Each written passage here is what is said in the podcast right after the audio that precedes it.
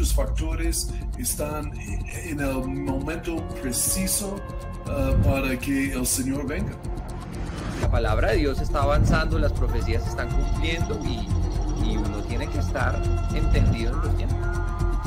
falsos cristos, falsos caminos, falsos, falsos mesías, falsas religiones.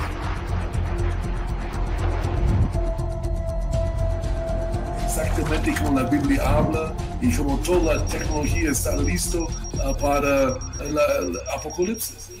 Bienvenidos una vez más a este programa que se llama Los Últimos Tiempos. El día de hoy vamos a estar hablando, eh, siguiendo el tema eh, de la vez pasada acerca de las nueve guerras, tratando de contestar la pregunta, ¿es esta guerra la del Armagedón?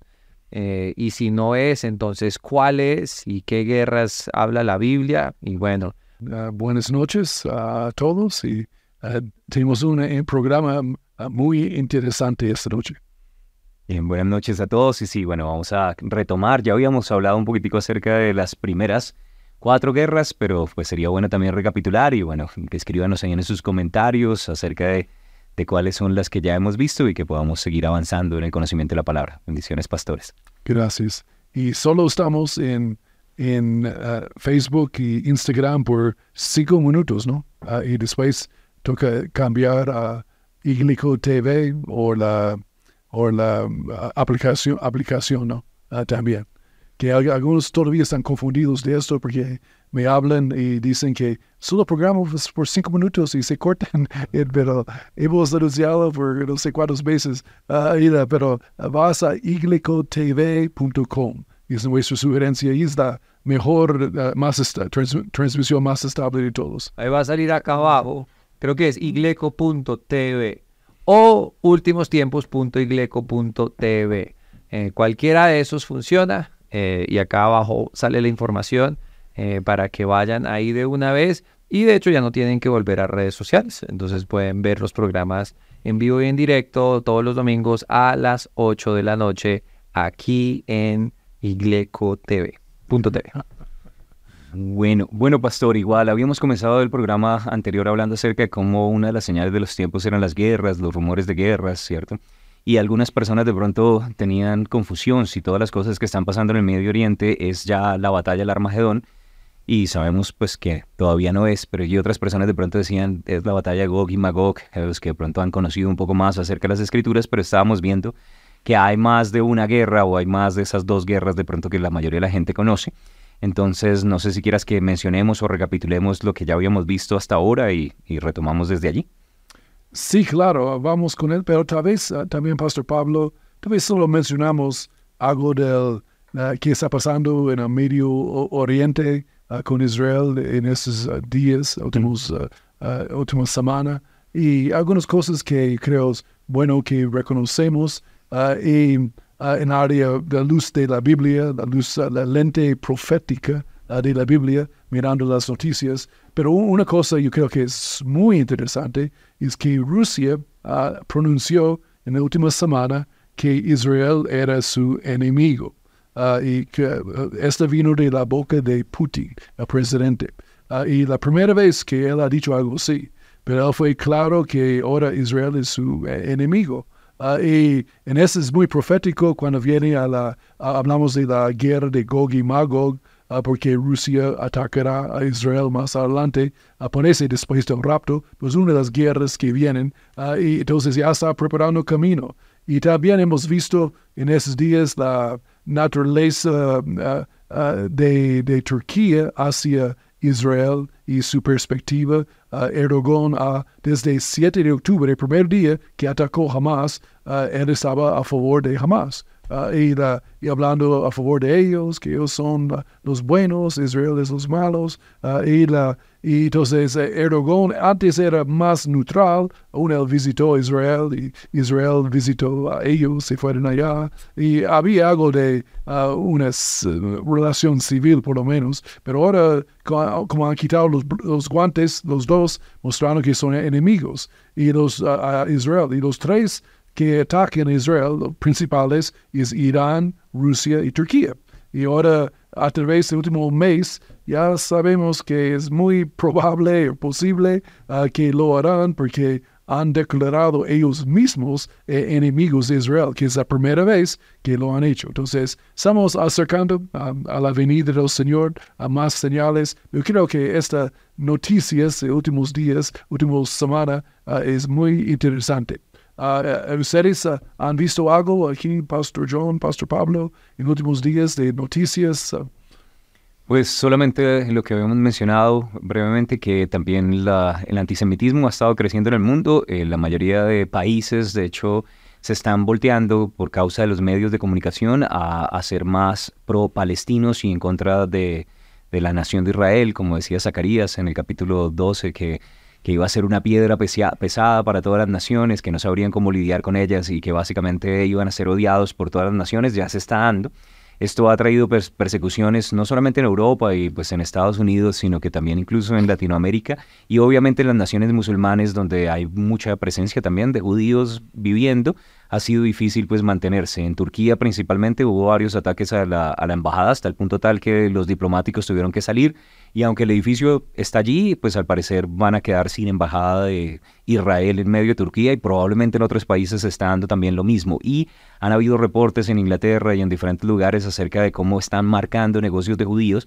Les ponen, así como lo hicieron en la época de los nazis, les ponen estrellas como identificando estos son judíos para que no les compren. La gente pues vandaliza sus, sus locales. Entonces pues eso ha estado creciendo alrededor del mundo y parte de lo que Israel está en este momento reportando es que los medios de comunicación están sesgados y ellos están prohibiendo a algunos medios solamente informar todas las cosas malas que le pasan a los palestinos, pero no informar lo que sucede con, con Israel. Y entonces por causa de eso están diciendo que ellos están bloqueando los medios de comunicación, o sea, básicamente diciendo que Israel no permite dar información, pero la información viene sesgada desde el principio y ellos ya no están de acuerdo con los medios mm, tradicionales de información porque pues los hacen siempre quedar bajo una mala luz. Yo vi algo interesante también sucediendo recientemente, que de hecho fue un tema que habíamos hablado ya hace varios programas acerca de la inteligencia artificial y como eso también ha venido afectando mucho eh, lo que la gente cree en cuanto al el conflicto de allá. O, por ejemplo, una de, una de las imágenes más famosas de la última semana fue la de un niño eh, árabe, al parecer palestino, lleno de tierra, supuestamente acababan de bombardear la casa y él estaba mirando hacia arriba y esto se viralizó eh, en todas las redes sociales, cómo pueden los israelitas hacer eso, los judíos, todo eso. Y hasta que alguien, después de millones de reproducciones, alguien se dio cuenta que el niño tenía seis dedos en la mano y luego se dieron cuenta que fue una imagen de inteligencia artificial eh, que lo habían creado eh, y ya el daño ya se hizo, ya después salió a la luz que fue eh, una imagen falsa creada por inteligencia artificial, pero pues el daño ya se hace. luego ah, hubo un tiktokero también que se volvió muy famoso porque mucha gente pensaba que él fue víctima de, porque estaba él tirado como en el suelo, con barro, con todo, acaban de bombardear a Palestina, pero de repente empezaron a encontrar que a este, a este señor en TikTok lo encontraban en diferentes videos como reportero, como médico, como persona eh, afectada, y eran todos los montajes que también están haciendo. Entonces no, no estamos diciendo que no esté sucediendo una guerra. Una guerra es terrible y cuando hay guerra, cosas terribles suceden y no queremos guerra, pero este es el punto, ahorita hay guerra, pero a lo que vamos es todas las mentiras que empiezan a sacar como noticias eh, también generan un daño porque generan antisemitismo, porque empiezan a propagar una mentira que realmente eh, solo va en contra del pueblo judío. Entonces tampoco es muy justo eso. Eh, y la gente se le olvida que si, si jamás dejara de atacar, pues ya no habría más guerra. Pero si Israel deja de atacar, ya no habría más Israel. Y, ese es el problema que mucha gente no quiere ver. Eh, ya le han dicho a Hamas, entregue a los, eh, los secuestrados, prometa no disparar más y listo, no va a haber. Y ellos respondieron esta semana diciendo, solo vamos a detenernos cuando Israel esté erradicado de la tierra. Entonces ellos son los que más quieren guerra. Eh, y a veces uno ve como la perspectiva de los noticieros mostrando a los judíos como eh, hambrientos por sangre, pero es como una colmena de abejas. No quieren que les pique las abejas, no le peguen a la colmena. Pero bueno, eso es otra, otras noticias del día de hoy. La inteligencia artificial está muy interesante. No, eso es cierto, uh, Pastor John.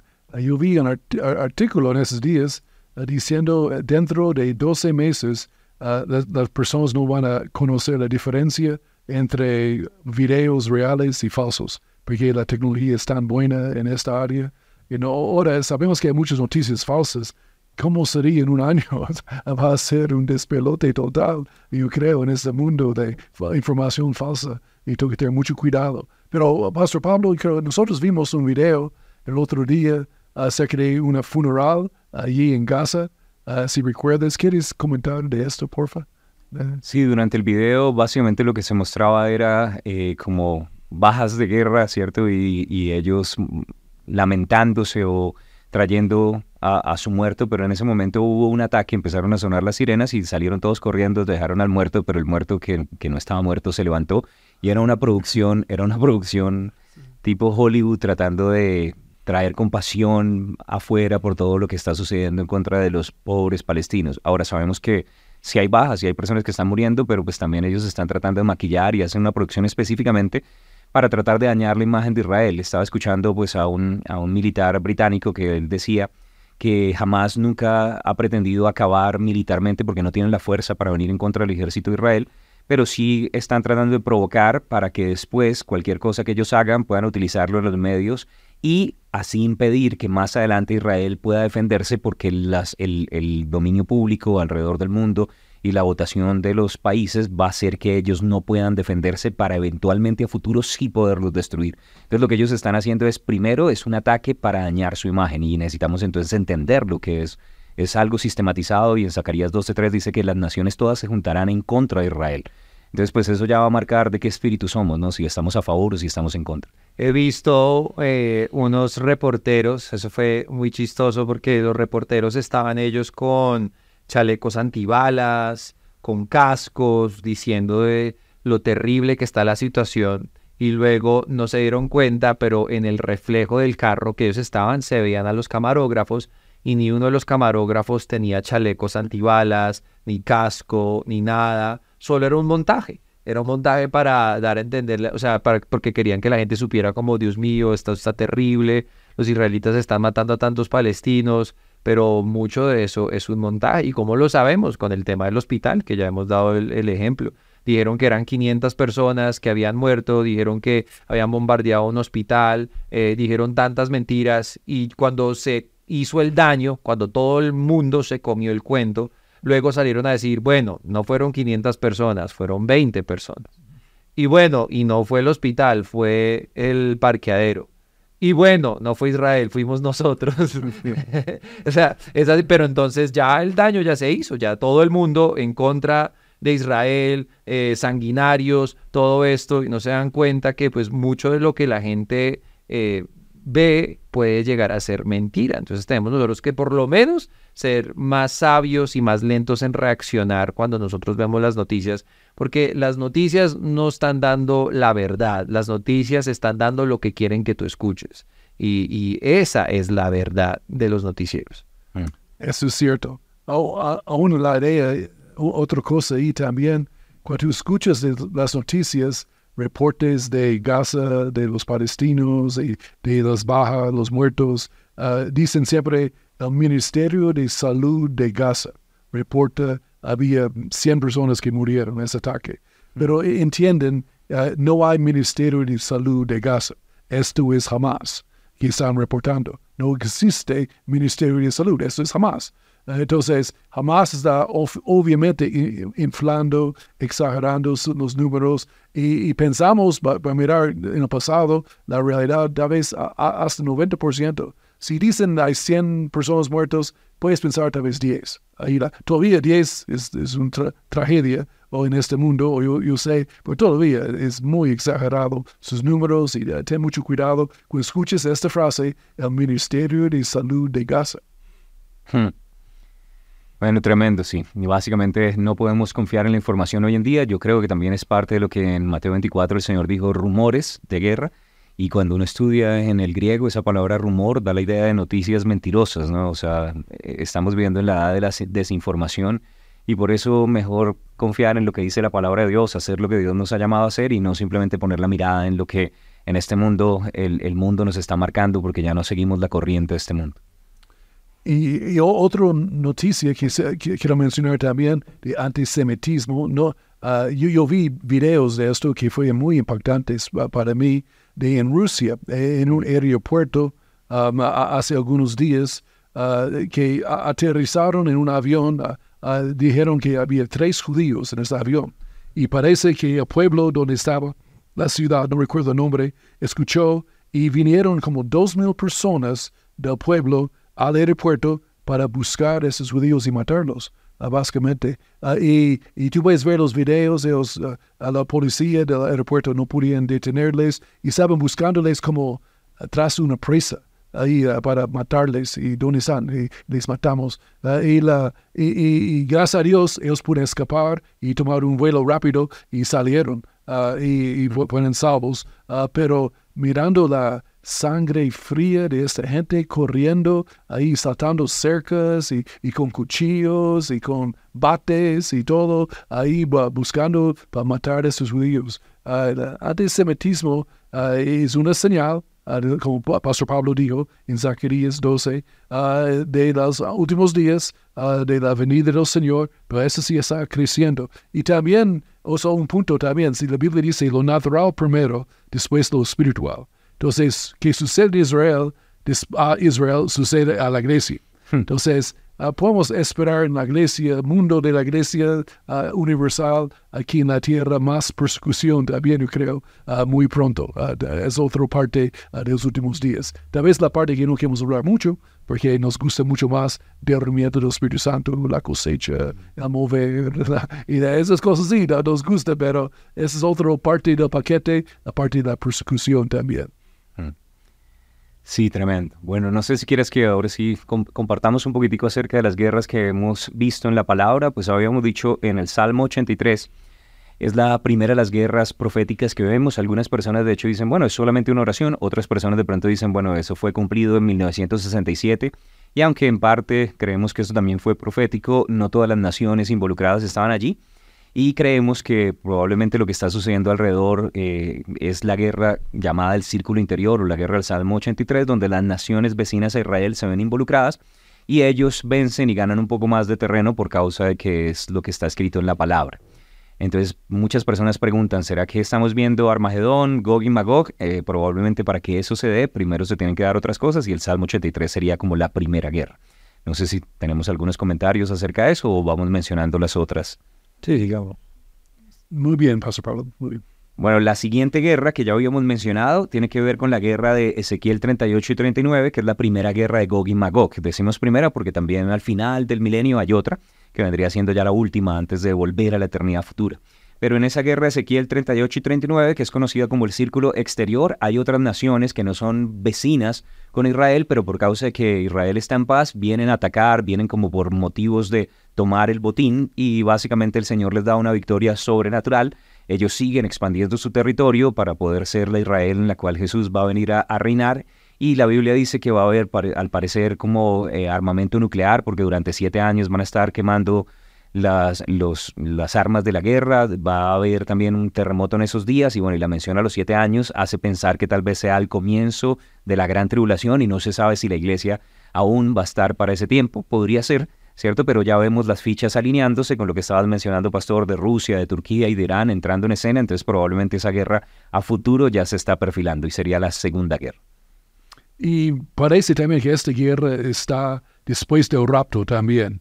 Ah, porque esta no es la manera que Dios, sí, es una intervención directa del Señor en esta guerra, que Él, ah, él venga, él, es un hombre de guerra ah, también, y Él entra en la guerra y ellos ganan. Uh, esa no es la manera el Señor mueve en la, edad de la iglesia. En la edad de la iglesia es por fe, él es el Dios invisible, Él mueve por medio de nuestra fe que le desata Ah, y entonces parece es después de la edad de la iglesia. Entonces estamos hablando de principios, uh, cuando Pastor Pablo mencionó de esos siete años uh, de que quemen los armamentos, parece es a principio de la gran tribulación porque va hasta la segunda venida del Señor durante toda la gran tribulación. Mm. Pero, eh, eh, ¿otro? ¿Guerra?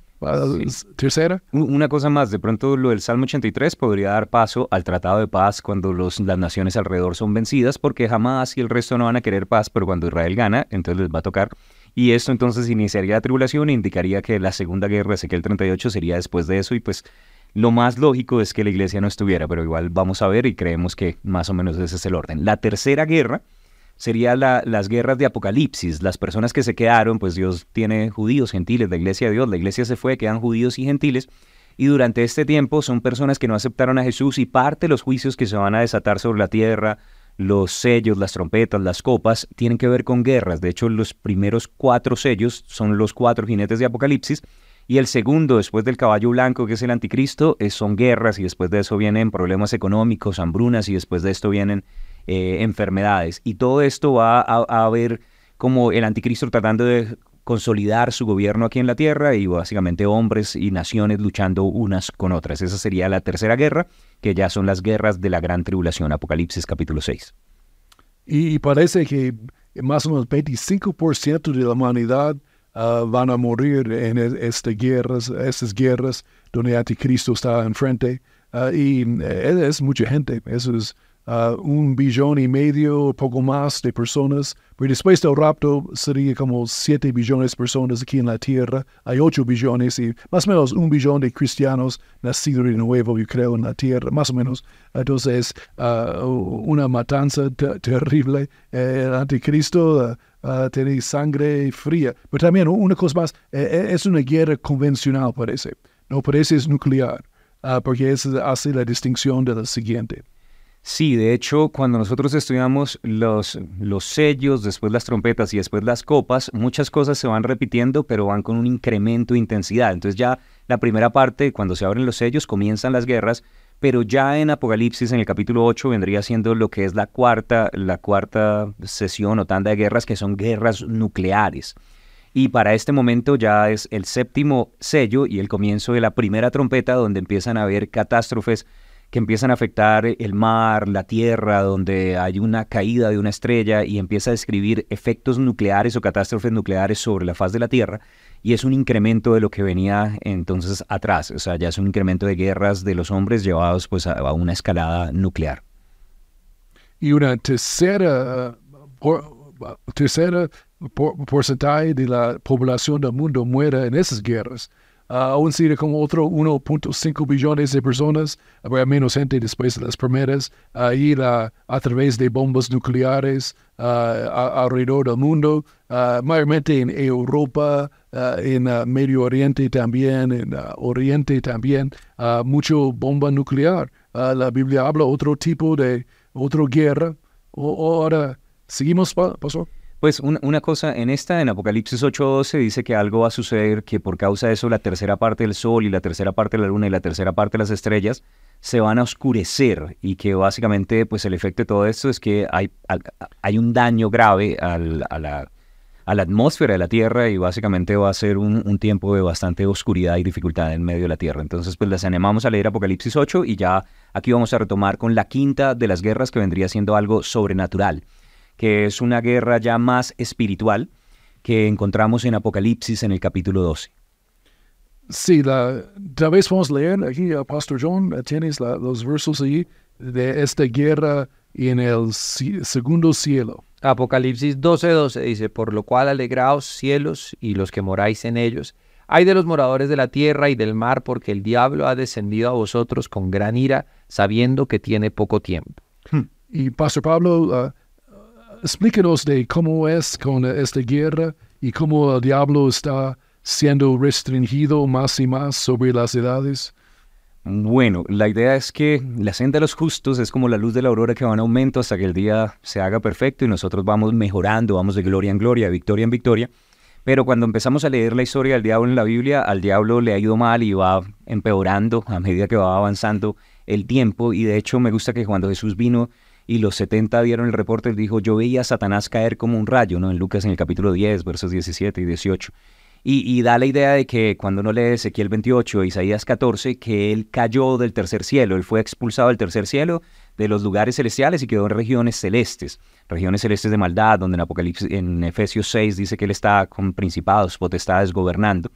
Pero eventualmente algo va a suceder durante la época de la gran tribulación, que él va a ser expulsado aún de ahí y como dice también en, Isaías, él va a ser arrojado por tierra, va, va a ir cayendo más salió del tercer cielo al segundo, va a caer a, este, a esta atmósfera y eventualmente cuando Jesús regrese, al comienzo del reinado milenial va a ser lanzado en el abismo y después de eso va a ser lanzado en el lago de fuego y azufre. Entonces da la idea que él va cayendo escalón por escalón, de lugares celestiales a regiones celestes, a la tierra, al abismo y al lago de fuego y azufre. Entonces esto es un, un paso más en, en, en la pérdida o como, me gusta como lo dices tú, pastor, como Dios cada vez le hace la correa más corta ese perro rabioso que es el diablo y cada vez va a tener menos control, menos autoridad y menos dominio, lastimosamente, sobre los que están en la tierra va a ser difícil porque ha descendido con gran furia sabiendo que le queda poco tiempo. Sí, señor. Y pero importante entender esta guerra de Miguel con los ángeles está en el, segundo cielo. Mm. Ah, y parece en el segundo cielo, hay, tres cielos en la Biblia. La primera que sería la atmósfera, el segundo donde está el sol, la luna, las estrellas, el universo lo llamamos, ah, y el tercer cielo es donde está el trono, el trono de, Dios. Ah, y ese es el segundo cielo. El diablo ya no tiene acceso al tercer cielo una, nos me ayudó, nos ayudó el otro día hablando de esto con algunos pastores, el pastor José Roberts uh, nos uh, explicó, nos habló de esta parte y fue muy bien dicho como él, como él lo explicó, lo, lo, preguntó, lo mostró, entonces eh, en el segundo cielo. Entonces el diablo caería ahí, este perro salvaje aquí al primer cielo, ahí en ese tiempo. Es mm. porque será tanta tribulación también. Bueno, y hay una cosa que está conectado con esto que eh, de hecho en la Biblia me dice en Apocalipsis en el capítulo 9 justamente que va a haber una abertura del abismo y que van a haber demonios y como mencionamos acerca de 200 millones de soldados que algunas personas decían China, otros dicen musulmanes, pero que viendo el contexto probablemente sea demonios desatados en la tierra. Y parece ser que está conectado con eso, que esta guerra sobrenatural va a hacer que Satanás descienda sabiendo que le queda poco tiempo y van a haber demonios rondándose en la tierra que eso es también parte de lo que a veces la gente no entiende, porque dice, ¿será que ya estamos en la tribulación desde el COVID y todo lo que ha mm. pasado? Pues no, porque yo no he visto ningún demonio rondando. Algunos de pronto me hacen sospechar, pero no. no así como lo describe Apocalipsis capítulo 9. Ni bombas nucleares, ni una tercera parte de la población del mundo desapareciendo. cuando uno esté, cuando estén ustedes, eh, porque yo me voy, pero cuando estén ustedes en la tribulación, van a saber qué es la tribulación porque nunca antes en la historia se ha visto algo igual. Hmm. Entonces, pero sí. Sí, Jesús dijo, si esos días no fueran acortados, ninguna carne será, sería salva. Entonces, uh, si Jesús no viene en segunda venida, la misma raza humana va a autodestruirse totalmente. Y la, uh, pero gracias a Dios Jesús viene en su misericordia para detenerlo en la segunda venida. Ah, ¿Y la, la sexta guerra, Pastor Pablo? La sexta guerra la encontramos ahí mismo en Apocalipsis 12, ya en el versículo 17 que es una guerra en contra de los judíos específicamente, ¿no? El anticristo tratando de tomar el control en la tierra, pues básicamente va a encontrar cierta oposición por la nación de Israel, que, que de hecho el Señor quiere a través de ellos levantar un, un grupo de evangelismo, 144 mil sellados, para que personas tengan la oportunidad, porque Él no quiere que ninguno perezca, pero entonces básicamente va a ser su mayor tropiezo el mayor tropiezo para el anticristo durante la gran tribulación, los judíos, y entonces ahí en Apocalipsis 12, 17, dice que el dragón se llenó de gran ira contra la mujer y se fue a hacer guerra contra el resto de la descendencia de ella.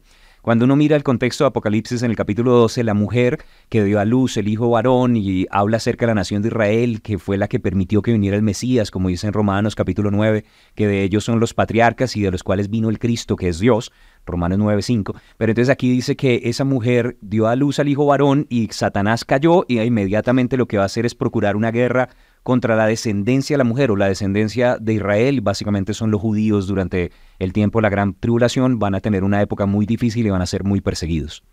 Y para mostrar la persecución que ha habido a, los judíos sobre los siglos, ah, que cuando Abraham tenía dos hijos, ah, las mayores, Isaac y Ismael, y Ismael, y Ismael de los árabes y Isaac los judíos. Hoy en día hay, y al mismo tiempo los, los dos tienen sus hijos y sus dos hijos, los dos tienen dos hijos, comenzaron, y hoy en día hay 400 millones de árabes en el mundo y hay 15 millones de judíos. Ah, y eh, algo que ver de esa parte grande es la persecución que los judíos han tenido. Uh, y la, la, Segunda Guerra Mundial, la mitad de ellos fueron matados, uh, y la 6 millones, y la, poco más que la mitad en ese tiempo. Y, y, sobre los siglos, tantos personas, judíos han sido matados por esta persecución. en esa muestra la tremenda uh, ira que el diablo tiene contra la semilla de la mujer, de la mujer los judíos, la nación uh, natural del Señor, ¿no? Y bueno, entonces... hay una cosa, hay una cosa ahí, en Mateo 25, en el juicio de las naciones, dice, tuve hambre y me hice comer, estuve desnudo y me abrigaste en la cárcel y me visitaste, enfermo y me sanaste, y, y entonces viene el juicio de las naciones al final de la gran tribulación y pareciera eh, que tiene que ver con lo que le hicieron a los hermanos más pequeños del Mesías. Y, entonces, por un lado, la interpretación puede ser la iglesia, nosotros, pero por otro lado también recuerdo a Guy hablando en Israel, eh, que él pensaba que ese Mateo 25, los hermanos pequeños del Mesías, era la nación de Israel, que no habían tenido toda la revelación, pero que estaban pasando por dificultad, perseguidos, no podían comprar, vender, eh, estuvieron presos y en la cárcel. Y puede ser también cristianos siendo perseguidos, pero probablemente sea la nación de Israel y el trato que se le dé a Israel va a determinar si algunas personas puedan entrar al reinado milenial. Entonces me parece interesante porque en varios pasajes da evidencia de que la nación de Israel va a ser perseguida. Ahí en, uh, en Iglicam uh, tuvimos, uh, tuvimos una ofrenda especial para Israel, hmm. un para Guy, uh, para específicamente, y, Pastor John te puede ayudarnos para que él reciba las finanzas, para ayudarle con diferentes ayudas para los refugiados que hay en Israel hoy en día y, por las personas que fueron afectados por la guerra. Entonces, aún si alguien quiere ayudar a algunos judíos, una ofrenda, uh, pueden traerlo aquí a la oficina. Uh, y con mucho gusto lo enviamos con esa ofrenda a Israel, a, a Guy, que él ha sido nuestro guía en nuestros viajes a Israel. Uh, entonces estamos uh, apoyándoles. Él tiene, él tiene una fundación allá que apoya al ejército. Entonces llevan comida a los del ejército, llevan ropa, llevan todo y a las familias de aquellos que enviaron a sus familiares a pelear mm. eh, también. Entonces, pues van a estar apoyando directamente eh, todo lo que contiene el conflicto. No, muy. En Daniel 11 dice que, que, parte es que él va a quitar, el anticristo va a quitar eh, el, el, sacrificio y va a perseguir. Dice en Daniel 11, versículo 33, dice, por algunos días caerán a espada los judíos y a fuego y en cautividad y en despojo. Entonces, bueno, ese espíritu de anticristo, de antisemitismo ya se ha levantado y si ustedes quieren apoyar, lo pueden hacer desde ahora y orar obviamente por la nación de Israel es muy importante. En esta guerra, cuando con los judíos, es, el diablo, diablo uh, ataca directamente a Israel anticristo. Y eso es cuando él va al templo también mm. y va a sentar sobre la silla de misericordia uh, y, decir que yo soy Dios. Y la, y en, en, Jerusalén el, templo parece será reconstruido en esos días también. Um, tiene tres años y medio para hacerlo si es después del rapto, o tal vez comienza antes, veremos. Uh, y la, pero Uh, obviamente que si él va a entrar y sentar, uh, Israel debe ser derrotado, hmm. porque ellos no van a dejar a nadie entrar en el templo si existe uh, sin una pelea, pero ya la pelea pasó y ellos perdieron esta parte. pero ellos van a recuperar y van a avanzar más adelante en la gran tribulación.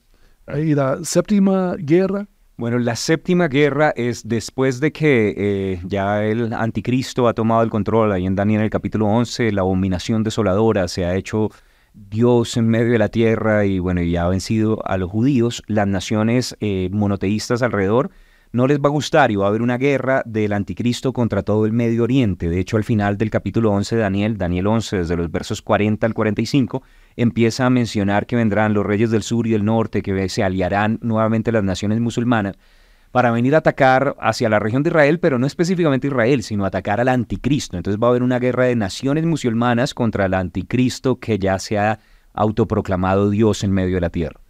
Exactamente. Y la, unos musulmanes no le gustaría, no le gusta esta idea.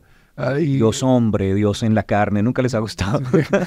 sí, o sea, Sí. contra y vienen y ah, es otra guerra. ah, y el tiempo ya está pasando, tal vez tratamos de terminar con los últimos dos aquí.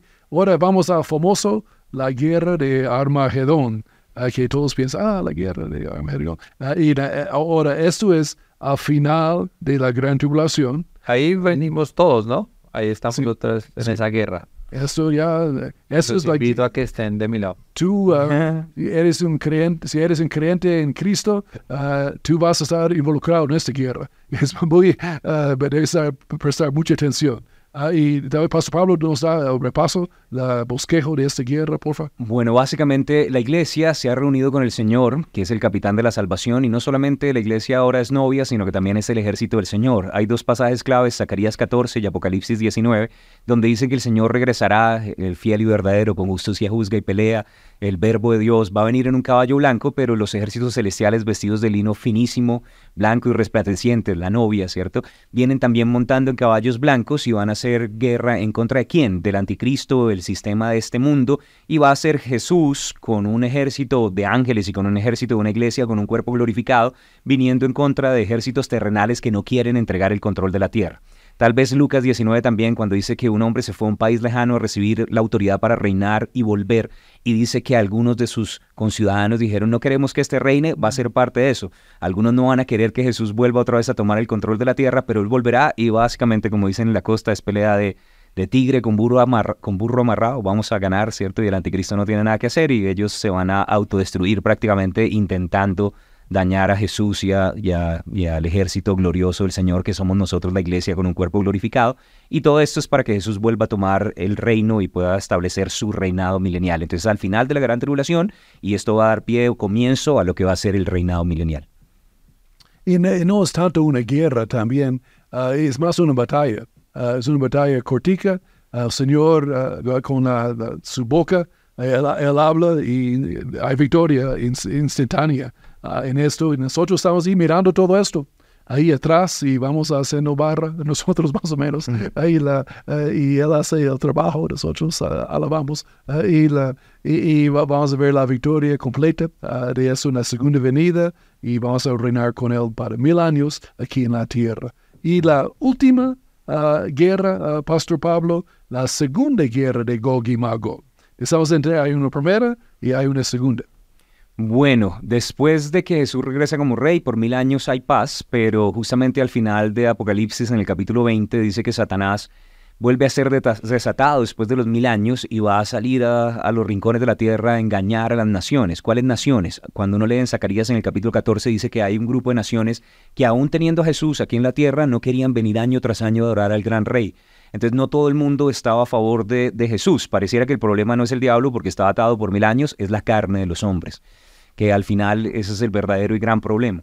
Pero sin embargo, todas estas personas que no querían honrar a Jesús van a ser engañadas, el diablo los va otra vez a reunir al final de los mil años, al final del milenio, y se va a dar la última, no guerra, como dices, es una batalla cortica, el Señor mismo los vencerá y va a ser quitada toda la rebelión y todos los que rechazaron a, a Dios van a ser quitados completamente y después de esto va a venir lo que es conocido como el gran trono blanco. Es la última de las batallas antes de volver a la eternidad, porque en Apocalipsis 21 ya dice cielo nuevo y tierra nueva.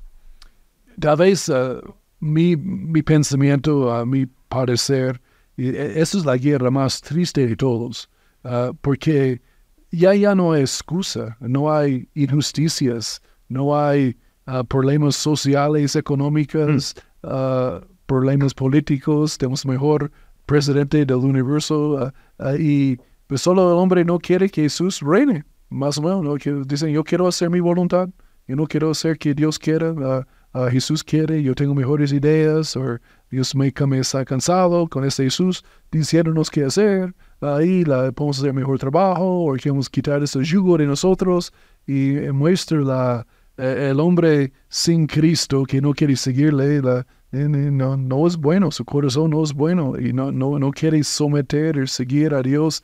Uno, Él tiene amor, todo lo que hace es por nuestro bienestar, ah, y, pero no lo creen y no quieren ah, seguirle. Ah, triste, ah, pero ah, va a pasar.